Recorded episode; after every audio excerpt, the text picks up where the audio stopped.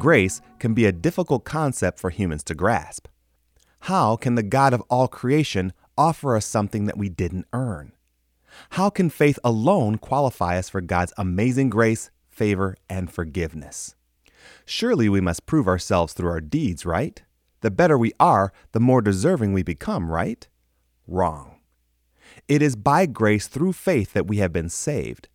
But even if we know this to be true in our minds, do we really know it in our hearts?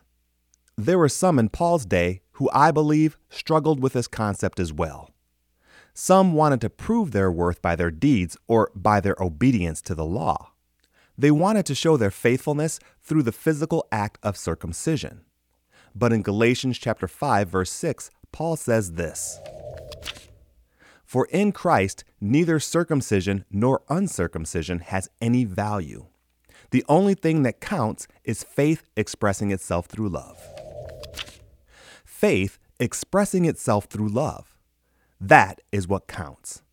What makes a difference in the kingdom of God isn't legalism, but faith expressing itself through love. We can read as many chapters in the Bible as we want and commit it to memory. We can go to every church service and sing every Christian hymn. We can believe that deeds without faith has value. But Paul tells us differently. James reminds us that faith without deeds is dead. But I would submit to you that deeds without faith is dead. For in Christ Jesus, neither circumcision or uncircumcision has any value. The only thing that counts is faith expressing itself through love. That is a verse worth committing to memory. When it comes to our deeds as believers in Christ, Paul reminds us that the only thing that counts is faith expressing itself through love. For some of us, this might require a shift in attitude.